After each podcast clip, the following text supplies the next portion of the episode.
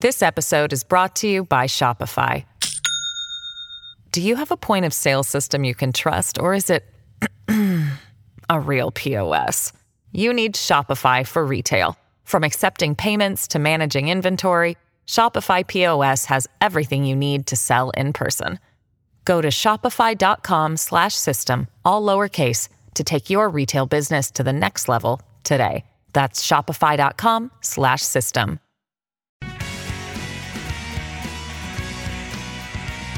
Hello, this is Lilly Goren with the New Books Network, the New Books in Political Science podcast. Today I'm joined by Lindsey Kingston, who is the author of the Oxford University Press book, Fully Human Personhood, Citizenship, and Rights. This is a fascinating and complex study of our general understanding of what it means to be a citizen and also how that connects to our concepts of states, nation states in particular, um, and when individuals do not have a clear connection to a nation state. But I'm going to let Lindsey talk about that some more. Um, but first, let me introduce Lindsey Kingston, author of Fully Human. Lindsey, welcome to the podcast today. Thank you so much for having me, Lilly. It is my pleasure. Uh, my first question for you is to tell us a little bit about yourself and how you came to this project. Sure. Well, it's actually been a long time coming. I'm an interdisciplinary social scientist and I'm primarily a human rights researcher. And I would say that the beginning of this project actually started for me when I was still a graduate student. I was spending some time in northern Thailand in 2005 and I had originally gone because I wanted to learn more about human trafficking and issues of human security. So I found myself living up in Mae Sai, Thailand, which is right on the border of, you know, it's the Burmese Thai border, and um, very quickly started talking to people who had stories that were very shocking to me. These were people who were members of various hill tribes in northern Thailand and they did not have legal nationality to Thailand, but they also didn't have citizenship anywhere else. They were stateless. And by interacting with these folks on a regular basis, I came to realize just how um, pervasive this problem was, but also just how much it affects your everyday life. So people told me stories about being unable to work legally, being unable to send their children to public school, being unable to go to the doctor because they couldn't access the Thai subsidized healthcare system if they weren't citizens.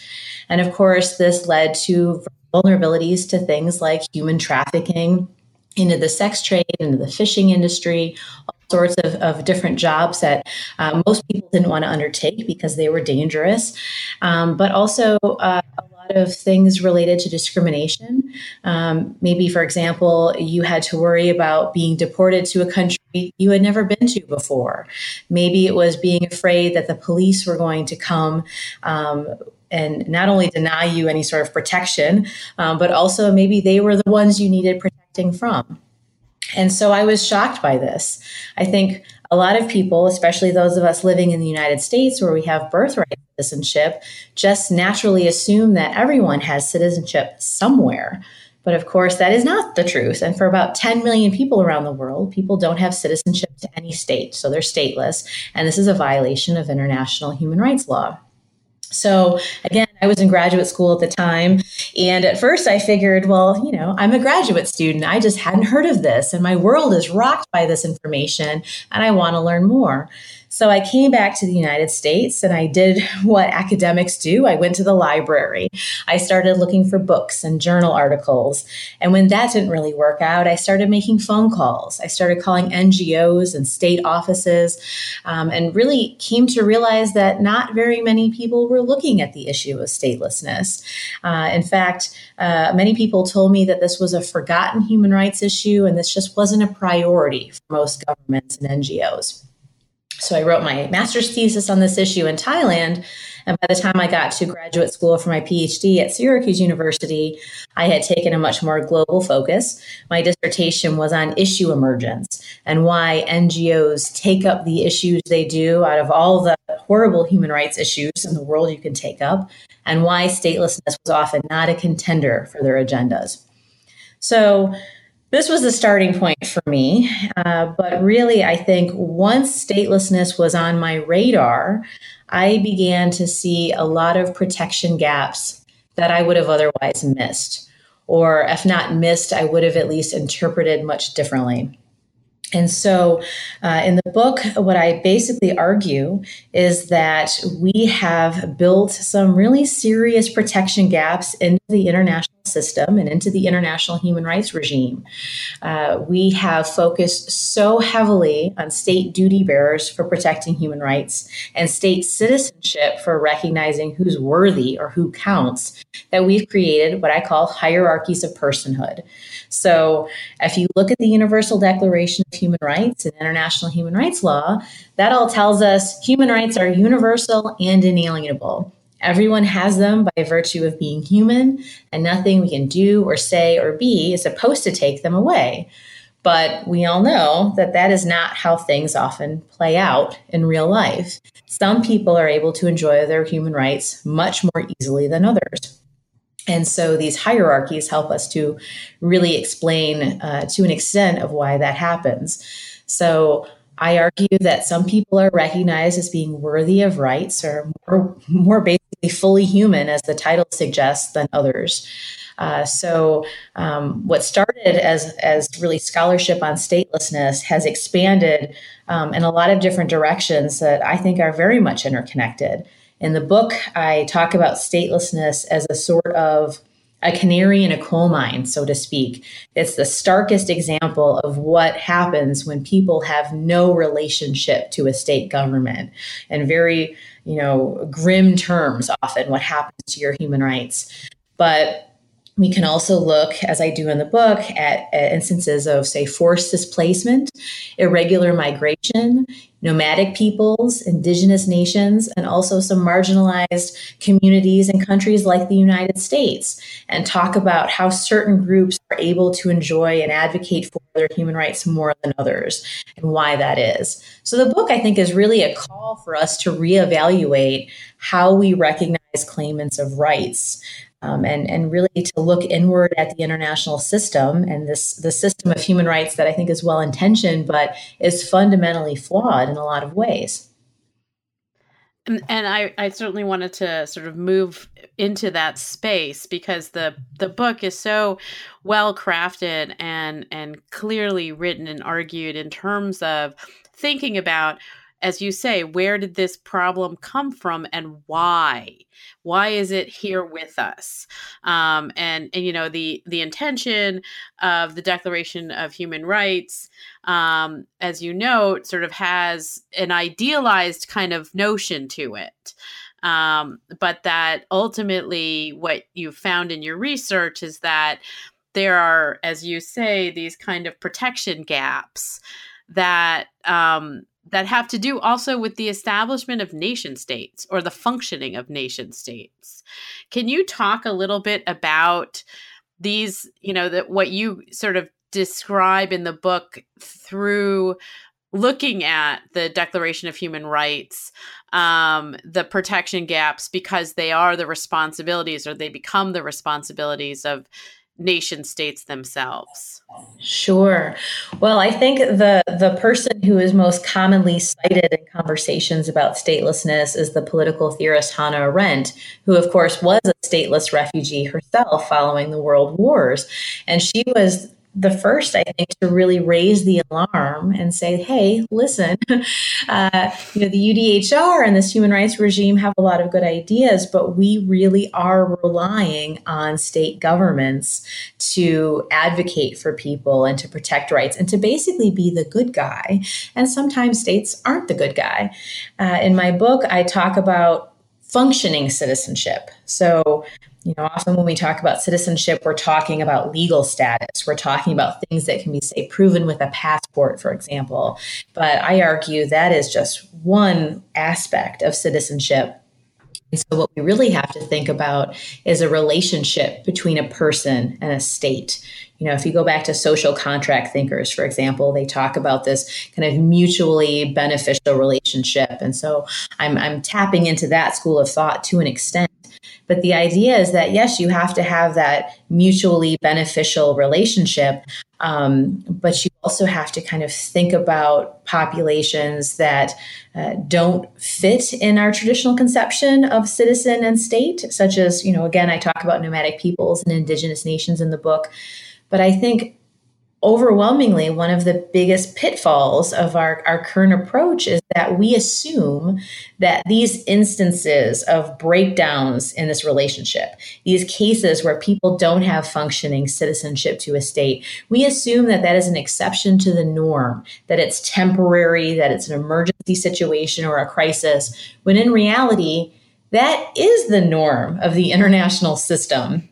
Things like statelessness and forced displacement and minority populations have always been and will continue to be. And so rather than trying to quote unquote solve these crises, what we need to be kind of thinking about is how we can provide protection and also full recognition in ways that respect human dignity, um, understanding that, you know, not everything is going to fit into these neat little packages where people can be linked up very perfectly to their state duty bearer.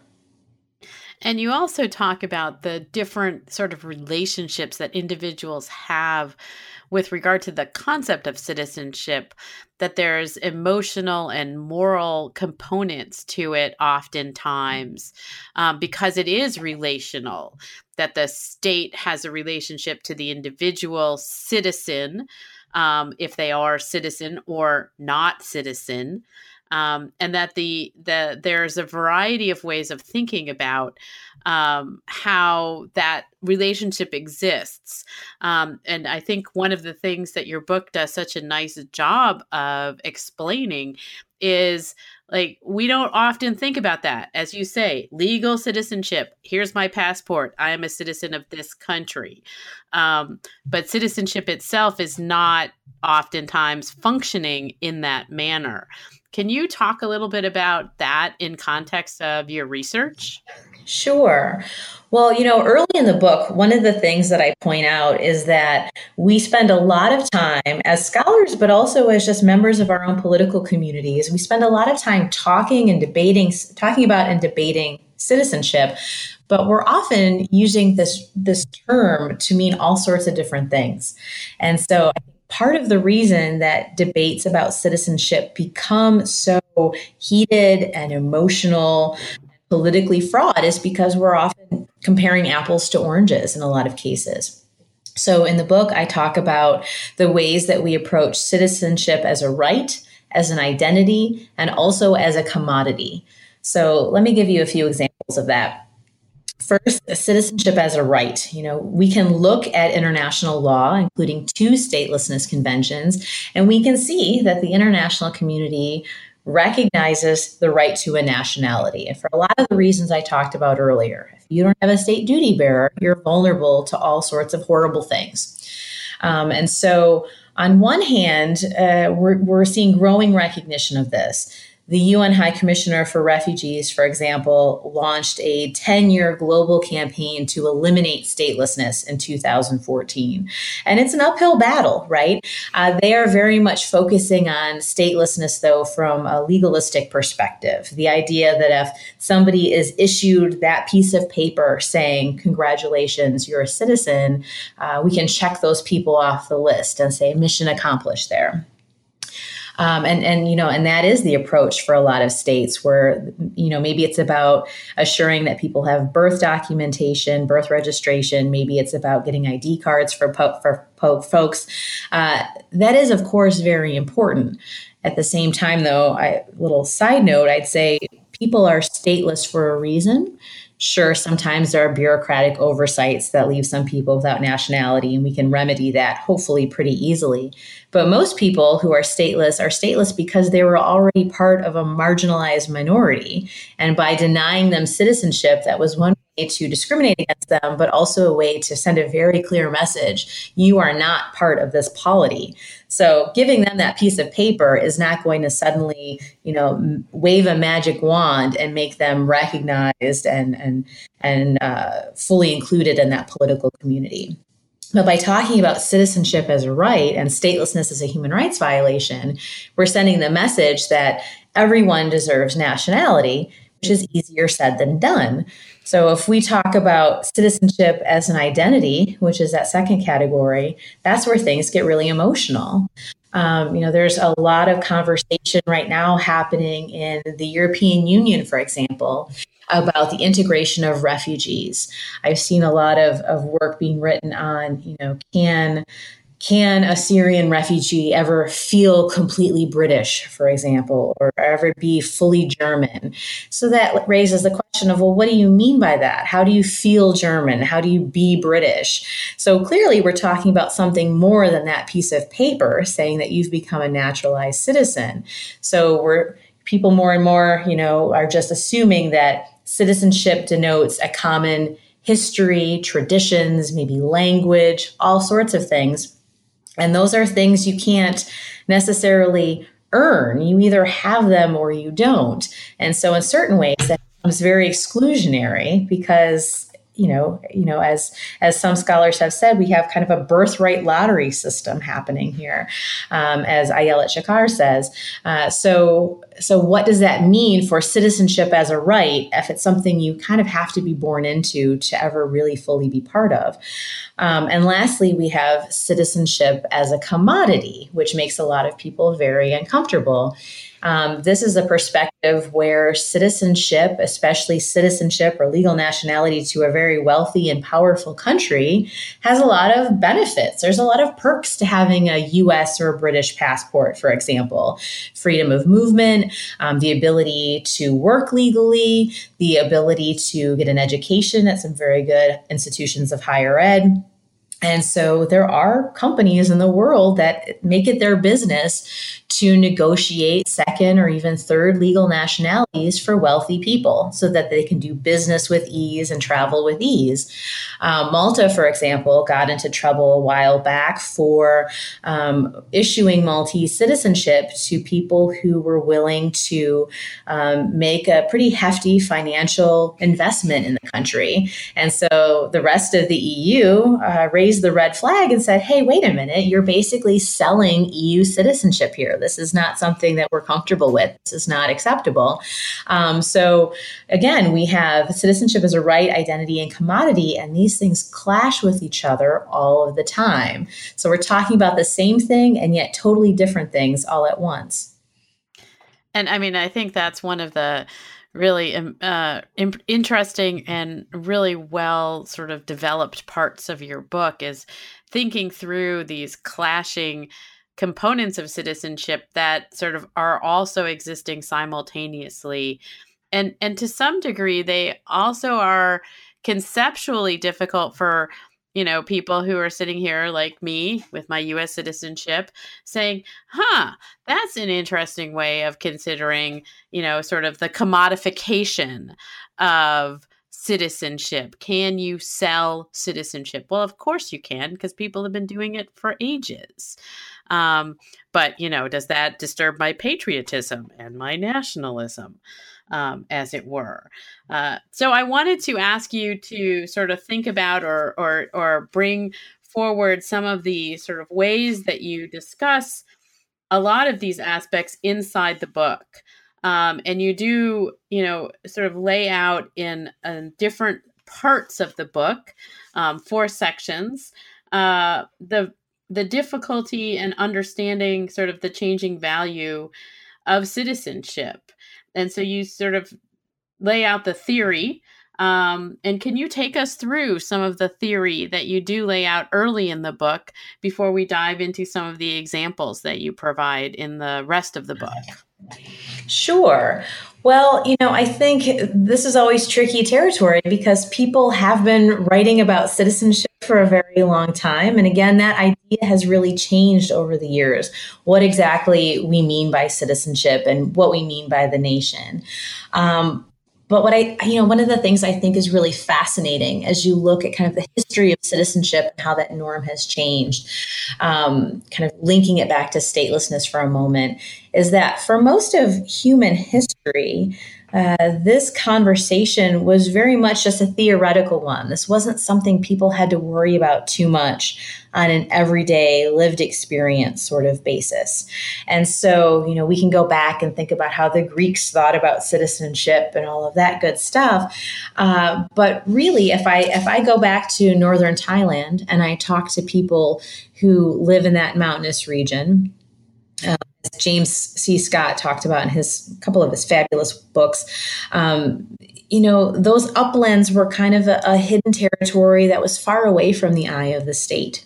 And so those folks didn't really care if they had passports. It didn't matter for them. They would travel across borders without any sort of problem. They didn't have to worry about um, getting caught up in any sort of uh, border patrols or state security initiatives or any of that.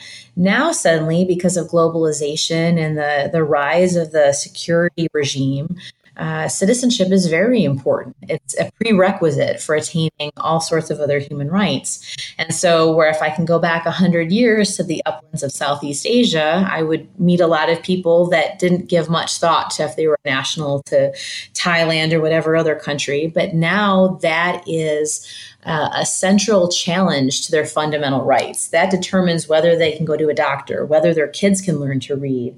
And that is, uh, you know, that's a huge shift in a very short amount of time if we're thinking about the scope of human history. Um, I do talk in my book a lot about things like social citizenship. I talk about, um, you know, Giorgio Agamben and Hannah Arendt and their thoughts about um, vulnerabilities in the face of uh, you know the inability to access rights. Agamben talks about bare life, for example, and, and, especially in relation to the refugee camp and and to people who are displaced and away from any sort of uh, state who is accountable for their well-being. Um, but I think that generally we're trying to situate that in a broader conversation um, between theory and much more practical um, considerations when it comes to uh, you know nationality laws, when it comes to UNHCR policy, when it comes to thinking about uh, how to respond to things like refugee flows around the world. So I hope I'm answering your question. But yes, you are. There's a lot in the no. theory section. I don't want to get too bogged down, but um, that's fine. That's fine. I just wanted, you know, to provide a bit of an overview of how you are thinking about the theory that's framing a lot of your analysis and the as i said the many examples um, and to some degree i guess case studies that you explore throughout the rest of the book. Um, so i'd like to take you through part two uh, the newcomers and non-citizens where you talk about displacement and and statelessness um, and to some degree the sort of the difficulty that we now face because of, as you note, globalization, um, security issues, um, the contemporary border, uh, and so forth. Sure, and again, I think when it's come when we talk about statelessness, forced displacement, and irregular migration, I think it's important to again stress that these have always been elements of our international system and unfortunately are probably going to remain so in the foreseeable future. I say that because usually when we talk about these issues, um, we see uh, the media framing these things as refugee crises, for example, and emergencies along our southern border here in the US. And that that is uh, not correct, to, to put it mildly. Uh, and I think using that language is really a way to kind of um, skirt around some of these uh, deeper issues, these deeper problems that really require us to think long term about the shortcomings in our system. So, as I mentioned, I think statelessness is very much uh, the starkest example of what happens when people lack functioning citizenship to a government. In the book, I talk about rights to place and purpose. And so I think these are really central you know, if you sat down with the UDHR, you could probably divide up most of those articles into either place or purpose. But um, really, I think that these are a good way of thinking about what we really mean by human dignity. And so, for example, rights to place might be uh, physical location, you know, your ability to live in a particular territory without fear of being deported or being uh, abused, but also place within a political community. So having the ability to be recognized as worthy and to be, you know, having a meaningful contribution to that society. And that relates to purpose because you really need those rights to place in order to move on to those rights to purpose that basically give life meaning, right? And that that's different for all of us, but it could be things like your education, your career, your family, your religion, your cultural expression. The list could go on and on. But if you think about stateless people um, who are so restricted in so many ways, it's not that they don't sort of political agency. I don't think that's true of any any group of people in the world, um, but they're really um, incredibly uh, restricted and challenged when it comes to um, living a life of human dignity. And so I, I, I, try to follow a logical progression in my book, which is how I've kind of uh, paired up some of these case studies. But I talk about forced displacement next because that is really a situation where people have broken ties with a state. Sure, there are some stateless people who are also refugees. You know, a lot of times there's overlap between these categories, although most times uh, stateless people are just really wanting to live with dignity in a space where their families may have existed for centuries you know, for most refugees and displaced persons, we're talking about either um, fleeing from a government that's unable or unwilling to protect you, or that you need protecting from, um, or uh, you maybe you're even still stuck within that that state those state boundaries. Um, and so, in those cases, we have the modern refugee regime, which again requires states. Right? The idea is if you can no longer count on your own government to protect you then the international community, our society of states in the UN system or neighboring states, is going to step in temporarily to um, fill that protection gap while this emergency plays out. So, you know, we go from one state duty bearer to another group of state duty bearers, again, always assuming that states are the good guys and that they're going to take on this responsibility fully. And again, that's often not the case. And then when I talk lastly about irregular human movement, you know, again, we're, we're looking at the situation on the US Mexico border right now, where we have a lot of overlap happening between asylum seekers and potential refugees, as well as folks who are technically economic migrants, but you know we can have a debate about um, how much of that migration is really uh, voluntary if it's uh, in the face of extreme hardship back home. Uh, but these are cases where language really matters, and we see that people are very intentionally uh, calling folks migrants or immigrants because they don't want to engage with that state responsibility under the 1951 Refugee Convention, among others. And so we have all these cases of people that, you know, maybe they're state citizens somewhere, maybe they're not, uh, but that legal status is really meaningless if you can't access it. So whether you're a citizen somewhere or not, if you don't have a functioning relationship with your government, you are pretty much left out in the cold. You don't have a duty bearer, um, and the state system isn't quite sure what to do with you or, or can't handle dealing with you in, in, in, large waves of people, as we're seeing in, all over the world right now with migrant flows happening in response to famine, climate change, war, discrimination. The list goes on and on. This episode is brought to you by Shopify. Do you have a point of sale system you can trust, or is it a real POS? You need Shopify for retail. From accepting payments to managing inventory, Shopify POS has everything you need to sell in person. Go to shopify.com/system all lowercase to take your retail business to the next level today. That's shopify.com/system. and and and, and into that sort of discussion of as you note sort of irregular human movement um, that it's it's again not something that is clearly understood or defined uh, particularly when we see it in context of like the news media. Um, that it's you know it's it's put into the context of a caravan on our border or you know what is what is the number of people we are going to let into the country?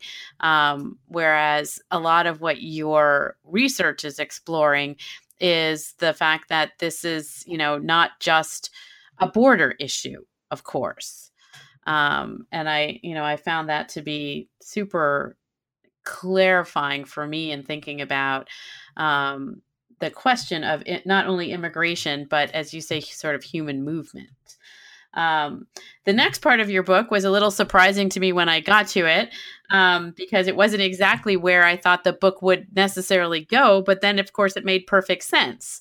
Um, and you talk about marginalized nations and minorities.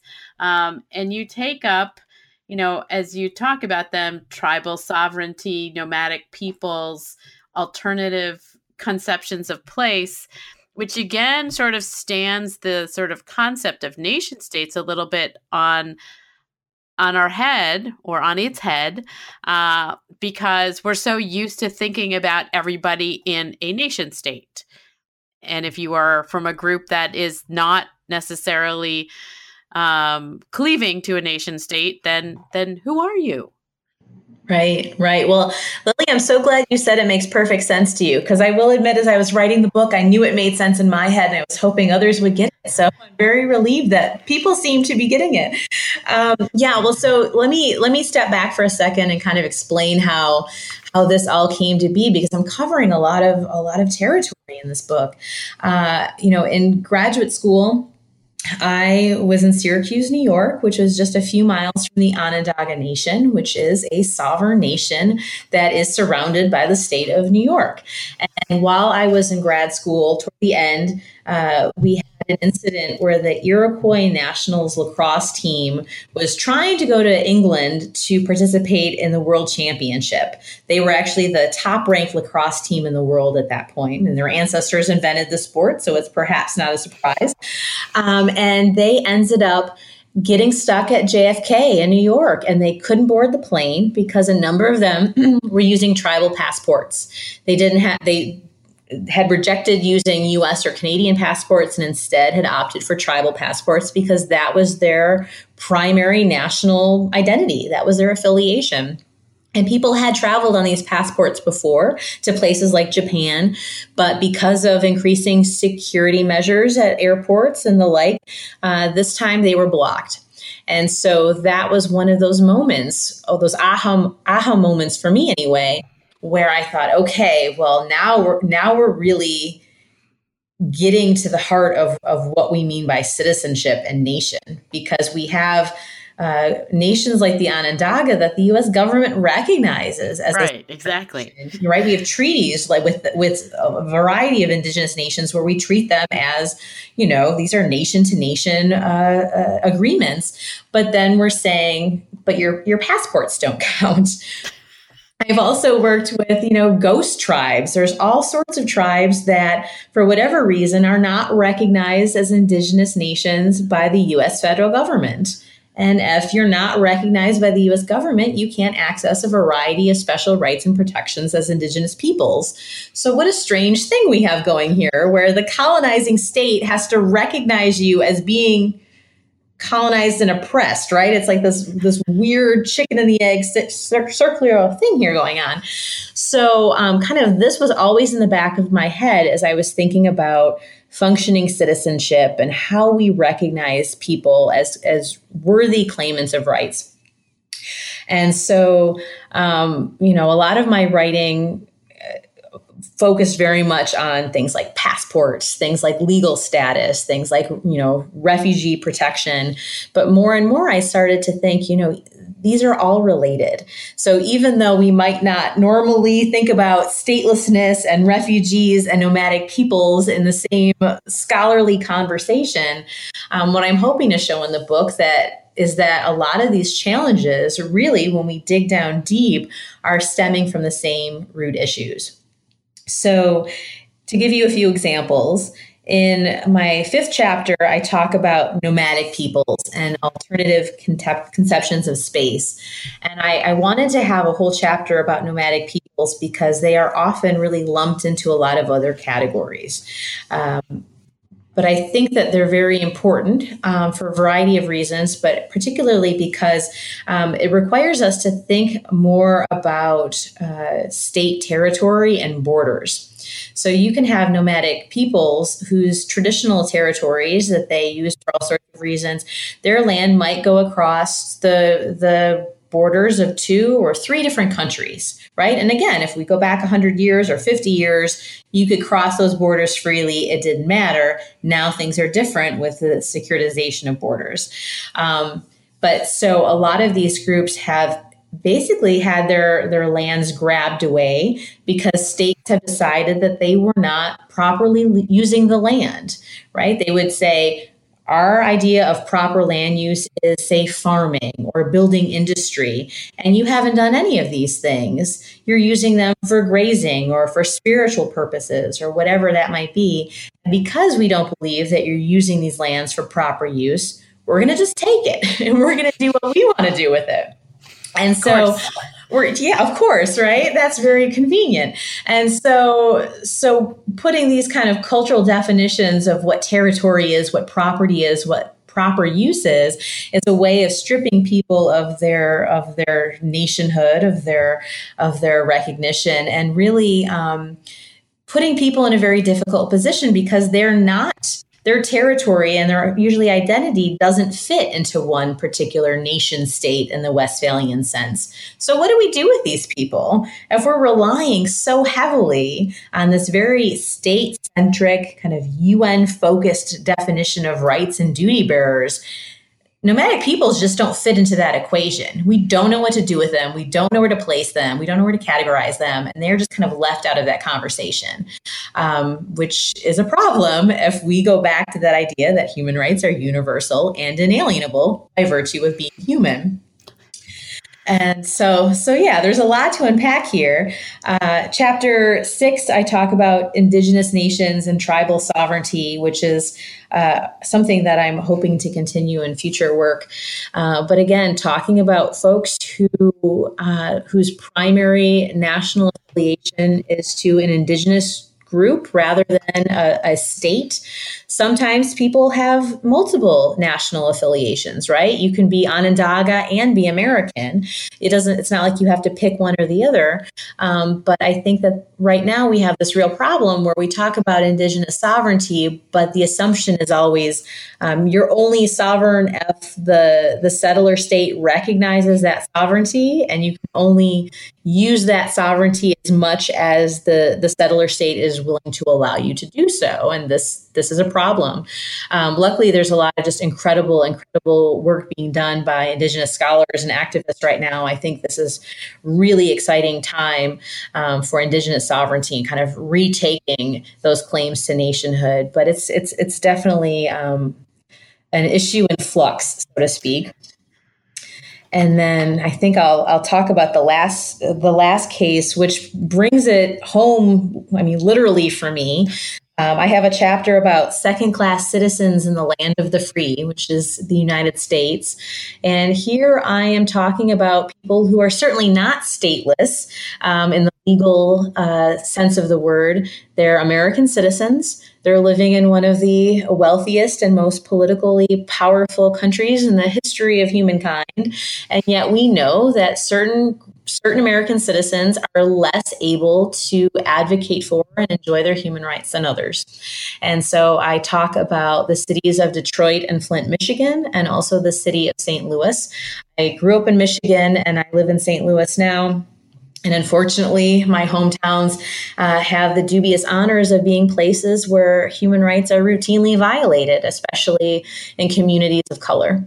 So, talking about things like police brutality in Ferguson, talking about things like the Flint water crisis, talking about things like lack of basic services and, and, and decent public education in Detroit. These are all ways that we can think about um, uh, whose claims on rights are respected more, prioritized more by our government than others. And I think that's an important conversation to have. I'm a human rights researcher, but I'm also a human rights educator. And, and I often um, have conversations with students and, and community members where people assume that human rights violations are things that happen in faraway places. And, um, you know, uh, lack of functioning citizenship is something that happens far away. And that's not the case. This is a global issue, um, and it is um, unfortunately playing out in communities all around us.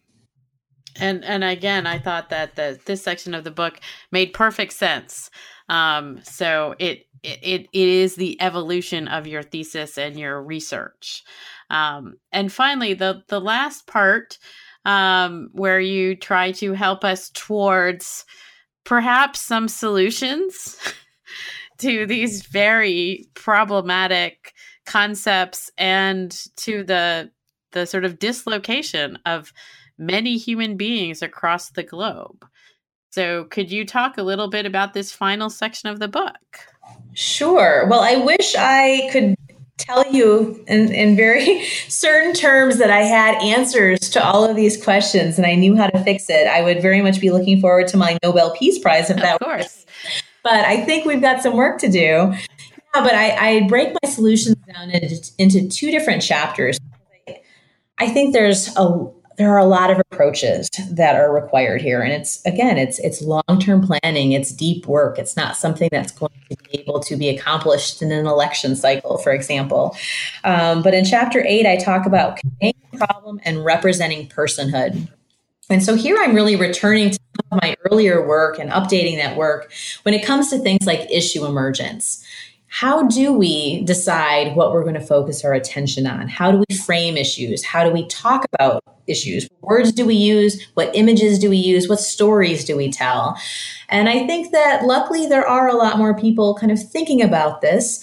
Uh, I, I, I know there are a lot of great scholars working on the representation of refugees, for example, because there's so much in the media and unfortunately with a lot of NGOs, there's there's so much messaging out there that these are people who you know have no rights they have no voice they're completely invisible um, they're just totally disempowered and again that's not true of any person everyone uh, is their best um, expert when it comes to the things that they really need.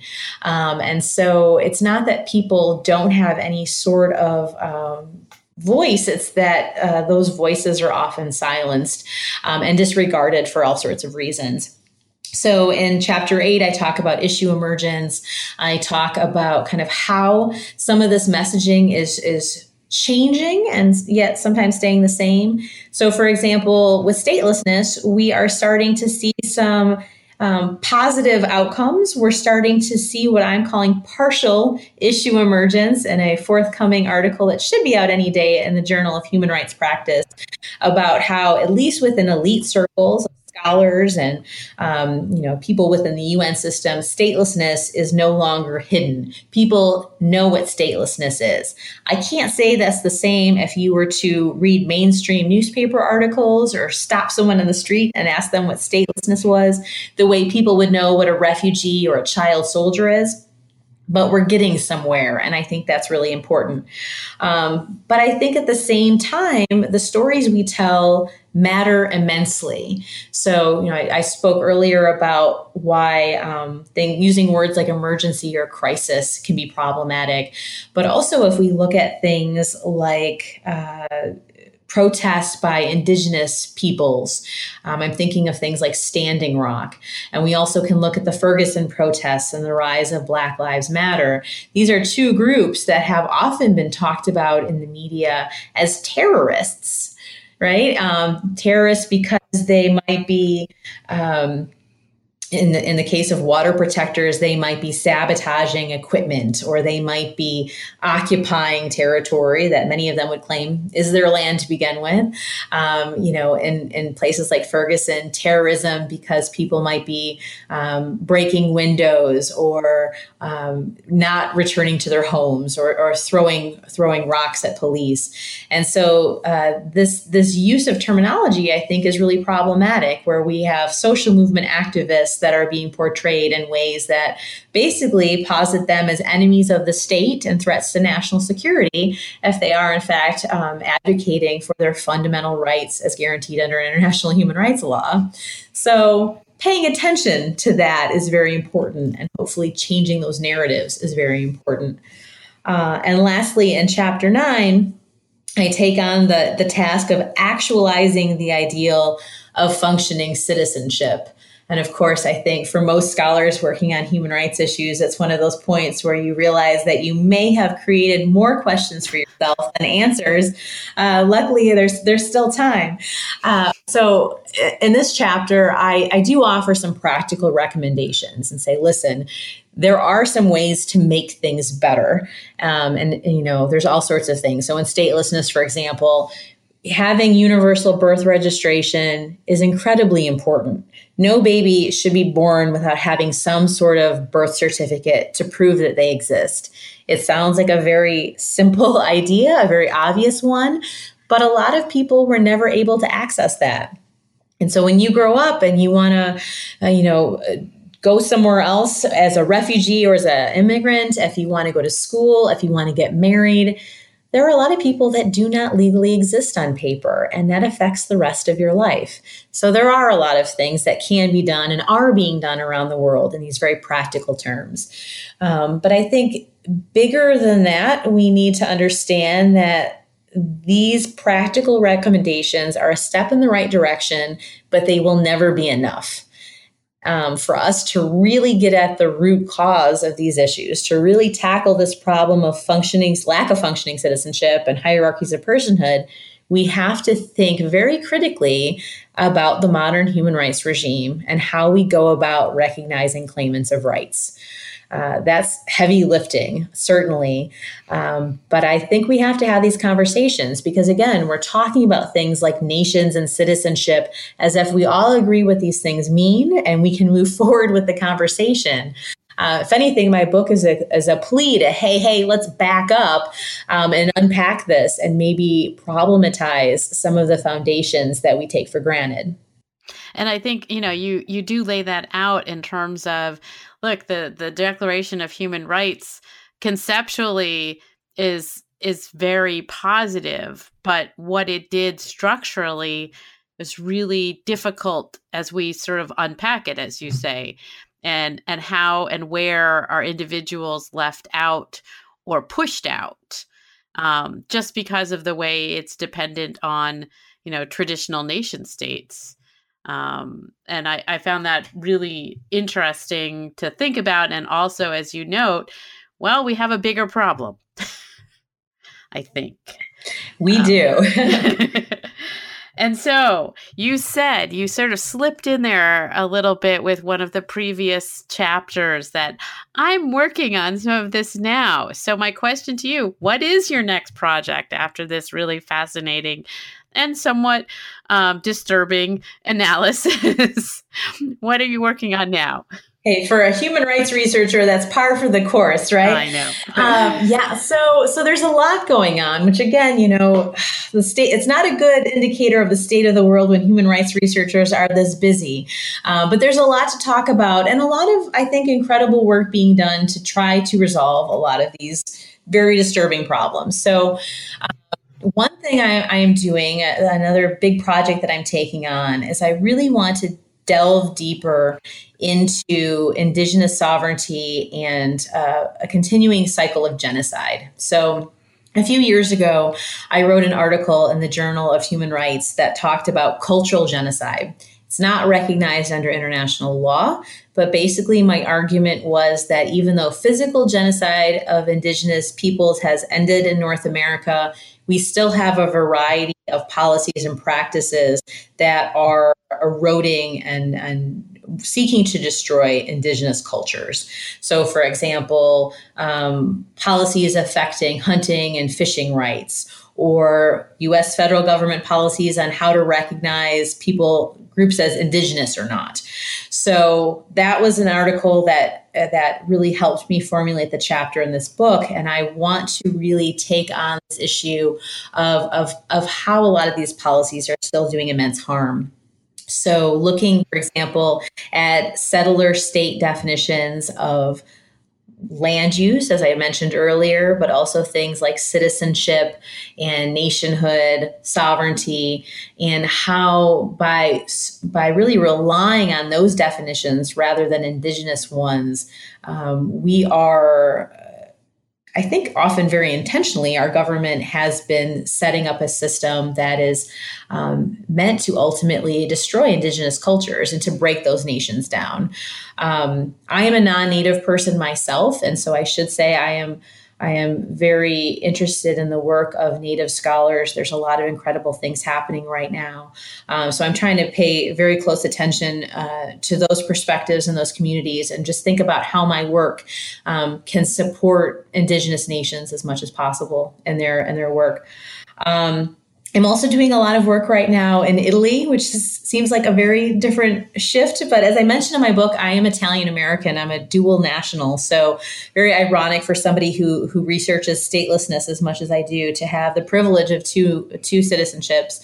Um, but I'm doing work in the Mediterranean region on forced displacement there, as well as here in the U.S. with resettled refugee populations and in particular, I'm very interested in how these rising anti-migrant, anti-refugee sentiments, and um, you know all the political challenges that are, are leading from those, how that is affecting how people access information and how they are able to make strategic decisions along the journey, and then later um, in resettlement wherever they might end up.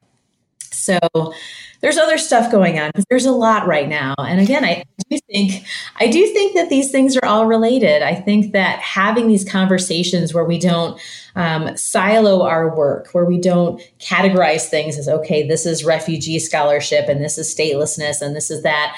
I think it is important to have these conversations that span different geographical areas, different groups of people, even different human rights issue areas. I think that's very important because I think we're facing a lot of the same challenges. And um, I think some of these uh, collaborative projects will be very useful in the future.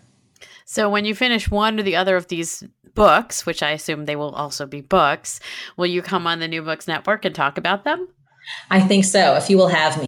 I'd be happy to have you on again. Um, so this is Lindsey Kingston, and her book is Fully Human Personhood, Citizenship, and Rights, published in 2019, just came out from Oxford University Press. This is a really fascinating and incredibly well written book. Um, where can somebody get a hold of this, Lindsey? Yeah, so you can, of course, get it on Amazon. I think everything is on Amazon now. But of course, it's also available from the OUP website. Okay, so direct your attention to Oxford University Press's website if you'd like a copy. Thank you so much for joining me today. Thank you.